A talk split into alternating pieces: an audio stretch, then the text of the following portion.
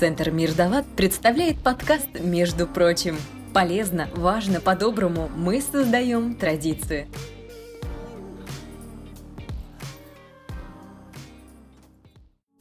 Сегодня в эпизоде подкаста «Между прочим» Вас ждет заключительная запись с благотворительного марафона «Щедрый вторник». Этот марафон наш Центр Мирдалат организовывает третий год подряд совместно с радио «Город Кудрово». В этом эпизоде вы узнаете, с какой проблемой в этом году столкнулся Центр поддержки благотворительности Мирдалат. Мы расскажем, как преодоление сложности раскрыло недобросовестных арендодателей с одной стороны, а с другой позволило приобрести новых друзей и партнеров. По ходу выпуска вас будут ждать подарки и специальные предложения для некоммерческих организаций и бизнес-компаний. Обязательно прослушайте этот выпуск до конца и поделитесь им с друзьями. В нашем рассказе история о том, как бизнес-центр «Средний проспект», дочерняя компания концерна «Русал», созданная для управления помещениями научного института «Русал» в АМИ в Санкт-Петербурге, решила устроить судебное разбирательство с некоммерческой организацией во время пандемии.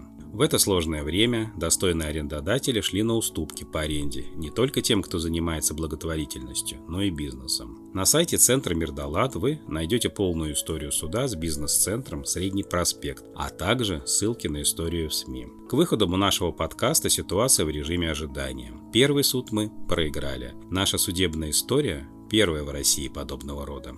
Судебной практики по таким делам еще не существует. Суд не учел то, что наш дополнительный аквет есть постановление правительства за номером 434 от 3 апреля 2020 года, а значит, мы должны иметь право на отсрочку по аренде. Это гарантирует государство. Когда началась эта судебная история, то в «Русал» и в бизнес-центр «Средний проспект» начали обращаться журналисты разных СМИ за разъяснениями и комментариями. Нас стали поддерживать общественные организации и волонтеры, а депутаты Государственной Думы подготовили и направили депутатские запросы по данной проблеме. Угадайте, чем это закончилось? Никто никаких ответов не получил в том числе и мы. Руководители юридического бюро с мировым опытом Григорьев и партнеры узнали о нашей ситуации из СМИ и предложили свои услуги пробона. За это им большая благодарность. Сейчас они полностью на безвозмездной основе сопровождают нас в этом судебном деле. Генеральный директор юридического бюро Григорьева Наталья Алексеевна и генеральный директор нашего центра «Мир Далат» Сухов Алексей Иванович приняли участие в записи радиомарафона «Щедрый вторник», где рассказали нашим слушателям о текущей ситуации. Радиоэфир марафона вел Александр Липинский, и я вновь уступаю ему место, чтобы вы услышали одну из самых грустных историй жизни НКО в уходящем году. В этой истории нам необходим общественный резонанс. Поэтому мы надеемся, что вы не только внимательно прослушаете этот выпуск, но и поделитесь этим выпуском со своими друзьями. Подписывайтесь на подкаст, между прочим, на Яндекс Музыке, в Google подкастах, в Castbox, в социальной сети ВКонтакте. Обязательно поставьте нам оценку и напишите комментарии в Apple Podcast о том, что вы думаете по поводу истории с дочерней компанией «Русал» и их судом с НКО. Итак, история первого судебного прецедента в России между НКО и арендодателем во время пандемии. Благотворительный марафон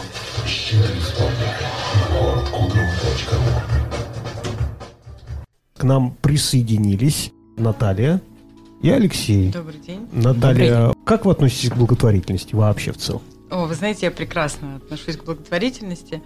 Да, меня зовут Наталья Григорьева, и сегодня я здесь по приглашению Мирдалат. Я являюсь руководителем юридической фирмы Григорьев партнеры, которая на условиях пробона в настоящий момент помогает Мирдалат в своем споре с арендодателем по поводу помещения. Но об этом чуть попозже. Вернемся к вашему вопросу. Спасибо. Вы знаете, для меня благотворительность – это про личное участие. И сегодня здесь потрясающая абсолютно атмосфера. Я вот сейчас коллегам делилась до начала эфира, как это отличается от той э, ежедневной деятельности юристов, с которой мы живем, работой с клиентами, проблемами бизнеса, в судах, это больше история про некие такие человеческие отношения, которые про бумагу, про формальность, про что-то такое. А здесь у вас атмосфера сердечности. И вот э, я видела и слышала предыдущий эфир с лицами, именно сердце ими движет, когда они занимаются благотворительностью и кому-то помогают. И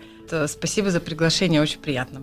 Да, мне-то не за что. Вот спасибо человеку, который рядышком с нами, Алексей. Тебе Наталья говорит спасибо, ну и, соответственно, все те люди, которым ты помогаешь, также тебе готовы сказать безмерно большое человеческое спасибо. Что ж ты нам скажешь? Почему щедрый вторник?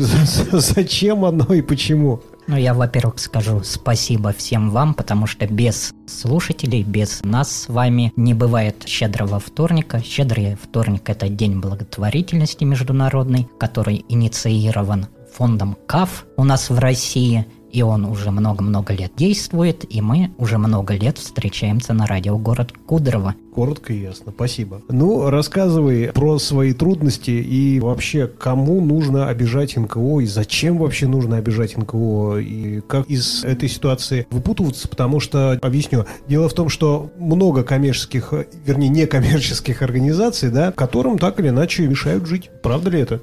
На самом деле добра много, поэтому больше не мешают жить, а помогает. Но получается история иногда очень нехорошая. Так а в апреле наша организация, к сожалению, стала, по сути, первой в России организацией из коммерческого и некоммерческого сектора, на которую арендодатель вместо того, чтобы сделать отсрочку, подал в суд за аренду. Мы в апреле столкнулись в связи с пандемией с трудностями в оплате аренды. У нас арендодатель был Русал Вами, бизнес-центр Средний проспект, это дочерняя компания большого концерна Русал. И мы подошли к генеральному директору и попросили на основании постановления правительства о том, что надо помогать и некоммерческому сектору, и коммерческому в определенных экономических зонах. Мы в эти акведы входили и сказали, можно нам отсрочку до января 2021 года. В результате мы три раза просили, отсрочки не получили, ответов никаких не получили. И совершенно случайно в сентябре узнали о том, что на нас они подали в суд. Мы в ответ попросили общественного резонанса. Общество откликнулось, откликнулись СМИ, и в результате не было бы беды, да беда помогла. Мы подружились с юридическим бюро Григорьев и партнеры, которые узнали из СМИ о нашей ситуации, позвонили нам и сказали, что готовы помочь. И это здорово. Поговорим о благотворительных проектах. Насколько часто участвуете вообще в благотворительности ваша компания? Вы знаете, здесь, как я уже поначалу сказала, что для меня благотворительность – это личное участие, поэтому наша компания участвует в определенных, я не могу сказать, что их очень много, но они такие для нуждающего сектора, и мы в основном именно от лица компании участвуем своим профессиональным участием, то есть возникла в ситуации Мирдалат, мы видим здесь нарушение закона, недобросовестное поведение со стороны арендодателя и нарушение уже применения норм права со стороны суда, и инициативно с Алексеем согласовали, что мы подаем апелляционную жалобу, и со своей стороны могу сказать, что ситуация действительно вопиющая, и мы намерены идти дальше. Я думаю, что Алексей поддержит. И это даже вопрос не в деньгах, потому что действительно там финансовые условия явно они бизнес-центр не сильно помогут или там не разорят, да, то есть речь идет о достаточно небольших суммах, но сама по себе ситуация, во-первых, не по-человечески, если так корректно говорить про компании, и в том числе даже недобросовестно, как арендодатели, они поступили, и интересно, что я вот обратила внимание, что ни с какими другими арендаторами судебных споров у них нет, и почему-то вот именно Мирдалат как-то не пришелся. И, тем не менее, они предъявили исковое заявление, зная прекрасно о том, что Алексей с командой уже съехали с э, этого помещения. Они направили сначала претензию, а потом предъявили исковое заявление. Как Алексей сам делился, что он случайно абсолютно наткнулся в средствах массовой информации о том, что исковое заявление было предъявлено. Тогда уже мы встретили друг друга, посмотрели ситуацию, увидели, что там достаточно большие правовые основания и для того, чтобы, естественно, у Алексея была ему предоставлена отсрочка в оплате арендных платежей, так еще и со своей стороны арендодатель делал зачет последнего платежа, который имел место. Мы даже нашли основания для предъявления встречного иска, но там были определенные сложности по срокам, потому что Алексей к нам обратился уже достаточно поздно, поскольку дело рассматривалось в порядке упрощенного производства. Но, как я и сказала, мы нацелены на результат, поэтому мы пойдем до конца. Вот вы сказали, что судьи, в общем-то, тоже против оказались. Как такое вообще э, может быть? Смотрите, здесь надо сказать о том, что судьи – это люди, которые делают свою работу, и а, их задача – это оценивать определенные фактические обстоятельства и доводы сторон, и без доводов сторон о чем-то говорить, в общем-то, не приходится, потому что это уже не зона, в том числе ответственности суда. И здесь, по крайней мере, я вижу так нашу работу, не только в этом проекте, вообще, в принципе, в нашей деятельности, как иногда приходится через сердце, поскольку у нас сегодня с вами щедрый вторник, включать сердце судей для того, чтобы судьи не только по документам принимали решения, а проникались все-таки теми действительными основаниями, которые существуют в жизни людей, компаний и так далее, жизненные обстоятельства, которые тоже должны, на мой взгляд, безусловно, быть оценены судом. В данном случае здесь речь как раз об этом, потому что есть куча формальностей, и я не говорю, что что-то было сделано кем-то неправильно с точки зрения формалистики. Но поскольку у нас процесс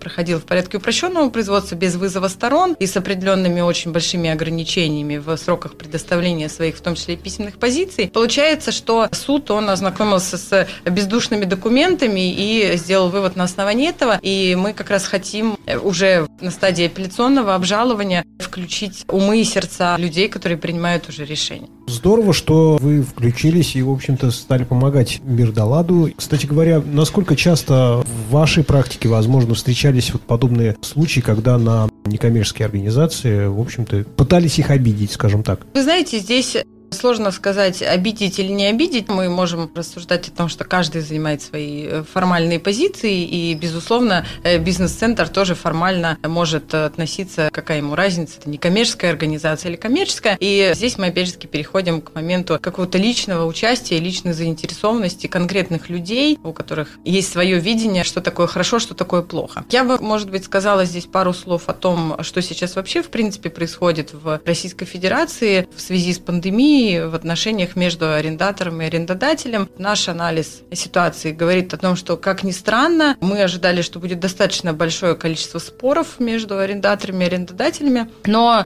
судебные акты, которые на сегодняшний день уже вынесены, говорят о том, что их на самом деле не так и много. Это говорит о том, что, значит, есть наверняка два направления. Либо арендаторы с арендодателями договорились на взаимовыгодных условиях, либо, к сожалению, вынуждены признать, что есть и арендаторы, которые которые под влиянием более такого сильного игрока на рынке, кто не хочет оказаться в ситуации пандемии, еще и в ситуации, когда на тебя арендодатель подает в суд, взыскивает значительные суммы, или в любом случае какая-то юридическая помощь, которая, может быть, просветлит арендаторов о том, на что они имеют право. И многие идут, э, как это я говорю, немножко по пути наименьшего сопротивления. И даже в нашей практике некоторые арендаторы сначала с горячей головы обращались и говорили о том, что вот у них такие проблемы, и арендатор в рабочем порядке, арендодатель, простите, в рабочем порядке не идет на контакт, не соглашается ни на уменьшение, ни на рассрочку. Но потом, когда мы уже готовы были и предлагали какие-то позиции, как защитить интересы арендатора, вот это вот нежелание идти в конфликт, оно преобладало, и в конечном итоге все-таки соглашались на условия арендодателя. На мой взгляд, это не всегда правильно, хотя, конечно, каждый решает этот вопрос сам для себя. В то же самое время должна сказать, что вот даже у нас есть один клиент, это несколько э, бизнес-центров и торговых центров, и я предполагала, что они в первую очередь к нам обратятся с необходимостью дать понимание правое по поводу перспектив, э, какие у них здесь есть права и обязанности, но как было мне интересно узнать, что они сами внутри своей организации приняли решение, что они идут на максимальное уменьшение и только на условиях коммунальных платежей, и все арендаторы получили нормальное человеческое отношение со стороны своих партнеров. Такое тоже в нашей стране есть, и дай бог, чтобы таких людей было больше. Что ж, спасибо, Наталья, за ваш рассказ. Спасибо Алексею за его рассказ. Леш, вот скажи, пожалуйста, не страшно ли с такими людьми, как Наталья, идти в суды и там чего-то доказывать?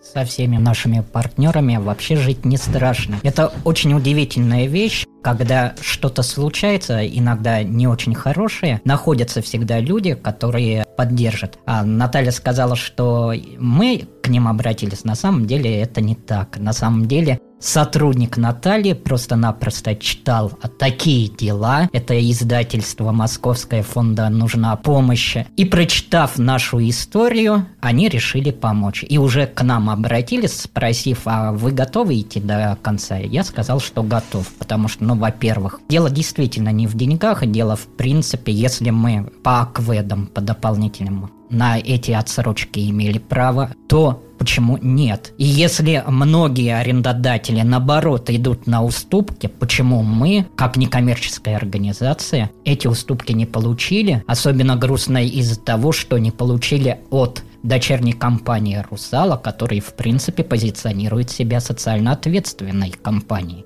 Да, в рамках социальной деятельности, социальной активности мы с Алексеем определили, что наша компания, юридическое бюро Григорьев партнеры, готова оказать на условиях пробона, то есть безвозмездно, некие услуги некоммерческим организациям в виде двух часов консультации по вопросам, которые возникают да, в деятельности некоммерческой организации. И когда мы с Алексеем обсуждали вопрос, связанный с вопросами арендодателя и арендаторов, мы понимаем, что возможно достаточное количество компаний, которые пострадали или которые считают, что баланс интересов в этом вопросе нарушен, и мы согласовали для слушателей «Щедрого вторника» условия 20% скидки по спорам, если у вас такие, они, может быть, есть или будут, когда мы будем вас защищать в таких спорах в судах.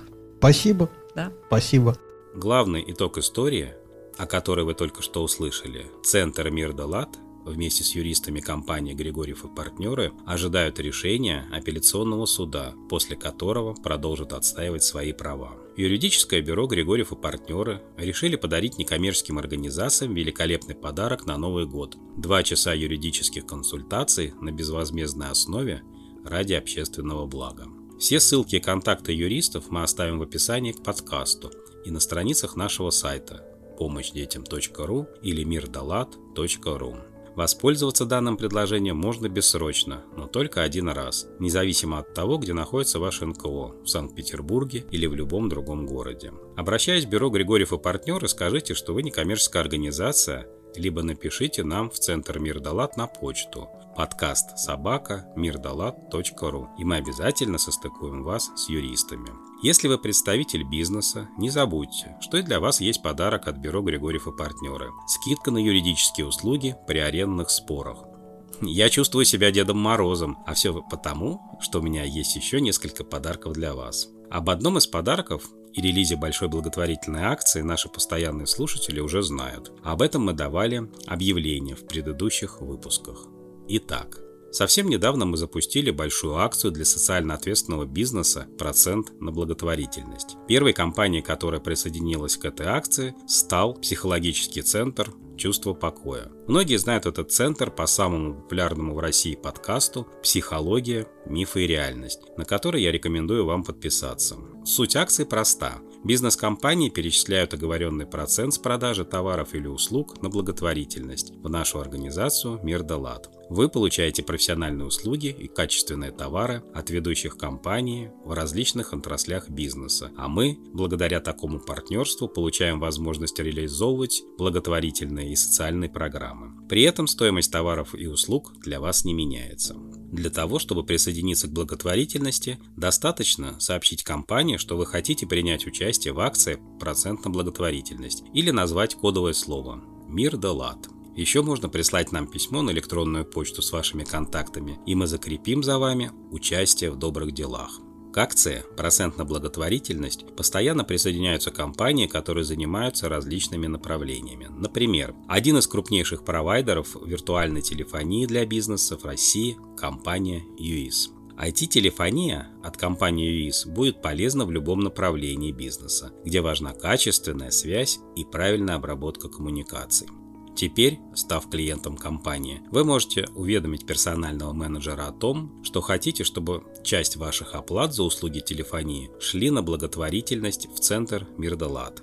Еще в этом году к нашей благотворительной акции присоединилась компания S2. Бренд S2 – это набор бизнес-приложений, собранных в единый комплекс. Трекер задач и проектов, документооборот, учет финансов, склад, кассы, система аналитики, управление кадрами и многое другое. Вы получите решение, которое S2 адаптирует под ваши требования и процессы. Подключая свой бизнес к CRM-системам, вы можете участвовать в благотворительности вместе с нами и нашим партнером. Акция «Процент на благотворительность» всегда открыта для новых бизнес-партнеров.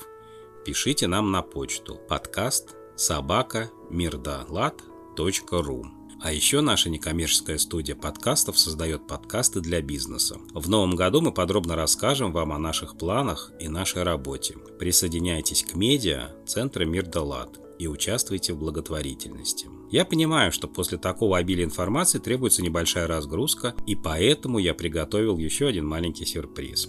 Этот эпизод подкаста, между прочим, завершится знакомством со специальным гостем благотворительного радиомарафона «Щедрый вторник» Ольгой Князевой. Поэтом, прозаиком, участником и победителем многочисленных поэтических конкурсов, фестивалей, чемпионатов, членом профессионального союза писателей России. Давайте сейчас вместе с ней окунемся в атмосферу ее творчества. Благотворительный марафон «Щедрый вторник» город Ольга Князева у меня в гостях. Добрый вечер. Добрый вечер. В общем, Оля, я хотел бы спросить вот о чем. Насколько часто удается поддержать некоммерческие организации и в целом людей, которым нужна помощь? Ну, во-первых, поэты в массе своей очень часто участвуют в благотворительных мероприятиях, в поддержку и детей, и донорства, и животных. Мы такие откликающиеся товарищи. Я участвовала и в Петербурге, и в Москве, как бы в ряде мероприятий. Сама я пока дошла только до донорства крови. до донорства костного мозга я, к сожалению, еще не дошла. Это так же просто, как донорство крови. В принципе, ничего сложного. Насколько твои стихи могут быть в тему людям, которым нужно помочь? Мои стихи больше о жизни, какой-то, наверное, петербургской тоске. Я, в принципе, как бы рифмую жизнь, как бы свою жизнь. Не знаю, любое слово, оно, наверное, помогает, потому что ты находишь отклик какой-то в своей душе. Может быть, кому-то станет легче. Может быть, у кого-то появится надежда. Это тоже в какой-то степени благотворительность. Я могу сказать, что слово было в начале. Да. Вначале было слово, потом все остальное. И надо сказать, что многим оно и помогает, и даже переворачивает жизнь. Вот скажи, пожалуйста, твое слово перевернуло чью-нибудь жизнь? Как ты думаешь? Я думаю, только мою пока. Потому что писать я начала в достаточно трудный период своей жизни. И, возможно, благодаря этому как-то я его пережила. Вот и очень многие поэты тоже начинают писать именно на каком-то изломе жизненном. В принципе, это может быть такой рекомендацией всем, кто ощущает некую душевную боль, пытаться вымещать это в стихи, как бы на бумагу. Это, я знаю, что с этим приемом работают многие психотерапевты в том числе. Поэтому пока только мою, к сожалению. Помимо тебя и твоего окружения, скажем, тебя оценили очень многие люди. Ты же читаешь стихи где-нибудь, правильно? Да, я читаю стихи на мероприятиях, участвую в конкурсах, некоторые из них выигрываю. Поэт ценит вечность, скажем так. А сейчас мы просто стараемся привнести в мир то, как мы его видим, какие-то его краски, какие-то свои чувства. Вот, внимание, вопрос по поводу красок и вообще в целом Петербурга. 50 оттенков серого – это, в общем, про Петербург, не так ли? Да. У меня, кстати, очень много стихов есть на эту тему. Попробуем начать с первого стихотворения о быстротечности нашей жизни и о том, что за всем приходит избавление. Оно называется «Вишня». Не понимаю, как существовать. Каждый день проживаемый множится мной на пять, и проходят года, а не месяцы. Мне бы свеситься вишней неспелой, зреть, внимать, как вода, огибая камень, бесится, и как ширится желтокожий месяц, а затем убывает вспять, как ковыль, на закате розовым телом коснется лица той, что тихо ревет и крестится. И как выгнулась ветка, будто ее завитая прядь, и темнел бы мой бок, не унять, и густел бы мой сок, становясь как рубиновый кьянти. И в назначенный час распахнет мне земля объятия. Прыгай, милая, прыгай смело. Я вишневым дождем разорву ее черное платье, покачусь ее лона с такими же сестрами, братьями. Лопнет кожа моя, в сердце косточку, выронит тело, и другой прорастет. А моя душа полетела. Попробуем рассказать про стальное петербургское небо. Следующее стихотворение называется «Счастье». Небо стальною железкой скалится, Птица крылом рассечется скрежетом, Шрам зарубцуется, скроет платьице Венами вылезшую надежду. Скоро дожди из черемухи белой Будут гулять по влюбленным улицам, Под одиночеством оголтелым Мне молчаливо сутулиться. Выживу, выношу, выпрошу новое, Только последнее, только бы вечное. Мне неразумный, такой непутевый, Счастье бы, нечеловечье. Многие из музыкантов э, ездят по разным социальным, скажем так, объектам и читают э, и поют свои песни, читают стихи э, людям, которым это действительно нужно. Это могут быть инвалиды, это могут быть дети-сироты и так далее. Множество подобных организаций в Петербурге. Вот скажи, пожалуйста, отличалась ли ты на этом поприще? У нас перед 75-летием Победы был очень интересный проект. Мы посещали пансионаты, брали интервью у блокадников – и писали стихи по их воспоминаниям. Если бы не коронавирус, то мы должны были с живыми концертами объехать пансионату, ну, как бы уже после, и вручить подарки, вручить книги. Но, к сожалению, ничего не вышло. Все как бы закрыто на карантин. Но планы такие есть, желания есть. Если кто-то как бы хочет нас куда-то пригласить, мы всегда за мы приедем. Хорошо, а что если, например, не дать приглашение, а ну попробовать, что называется, завтра позвонить в какой-нибудь приемный дом э, и, и организовать там концерт? Завтра, я боюсь, не получится, потому что коронавирус э, закрыл э, все приемные дома от посещения. Я думала вообще, ну, как бы о такой программе. Я пишу еще детские стихи, детские сказки. И у меня было желание именно посотрудничать с детскими домами, но, к сожалению, с февраля месяца мы все находимся в состоянии блокады. Соответственно, они тоже никого не принимают. Но такие проекты есть, мы над ними трудимся, мы думаем. Так что мы с вами. То есть социально направленная да, деятельность, она ведется. Да, да. А расскажи, пожалуйста, про детские стихи твои. О, детские стихи. Чаще всего они о моем сыне, точнее о том, что он вытворяет в своей маленькой жизни. Одна из моих подруг сказала, что Ей очень как бы тяжело читать мои стихи своему ребенку, потому что это не про него. Да, да, да, это не про него, и она боится, что он научится плохому. А.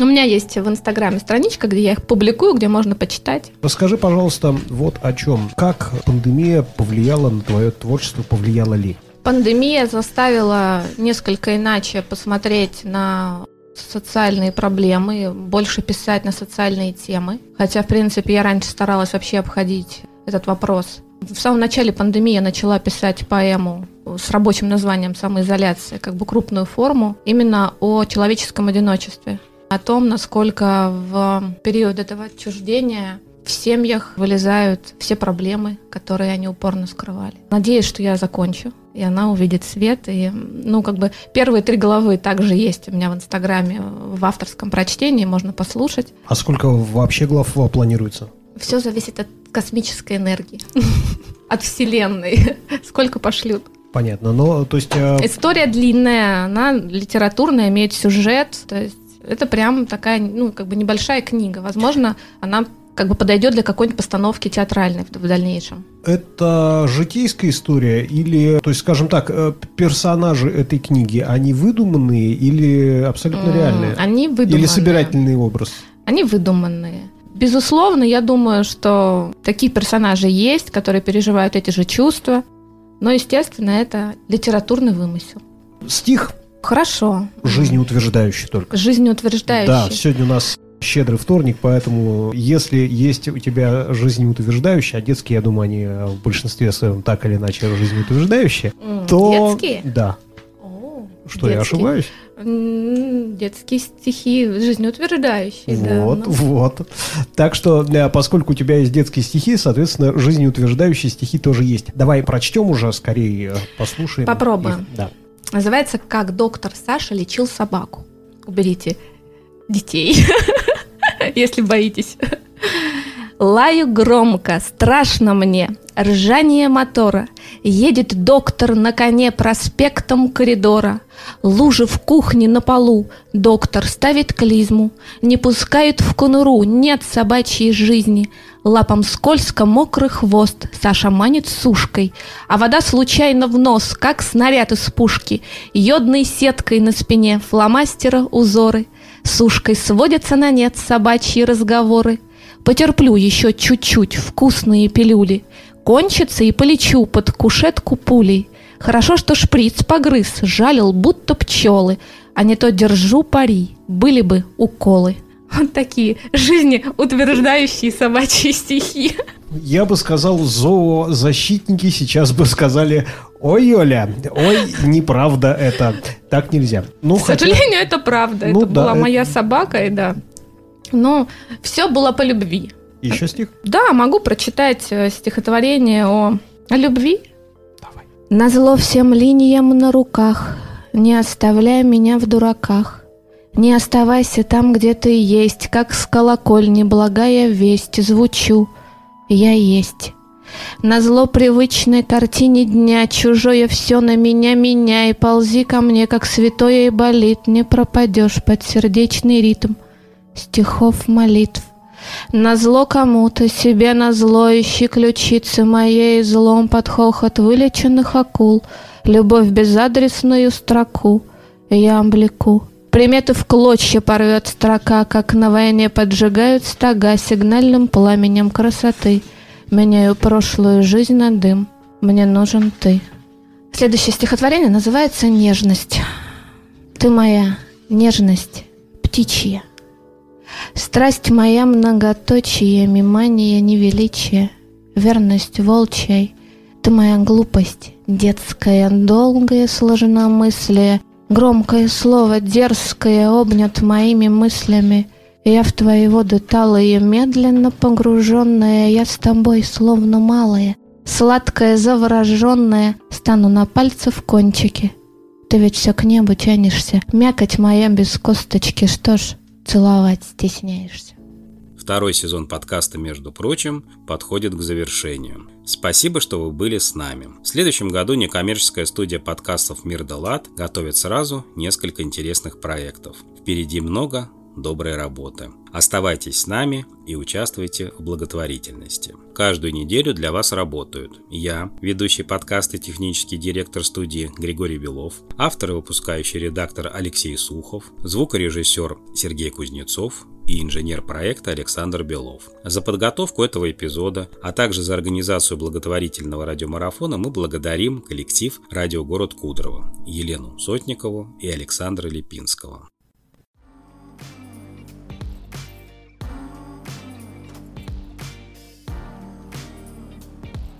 Между прочим, помогать легко. Отправь смс на номер 3443 с текстом «ЛАД-200», где 200 любая сумма пожертвования.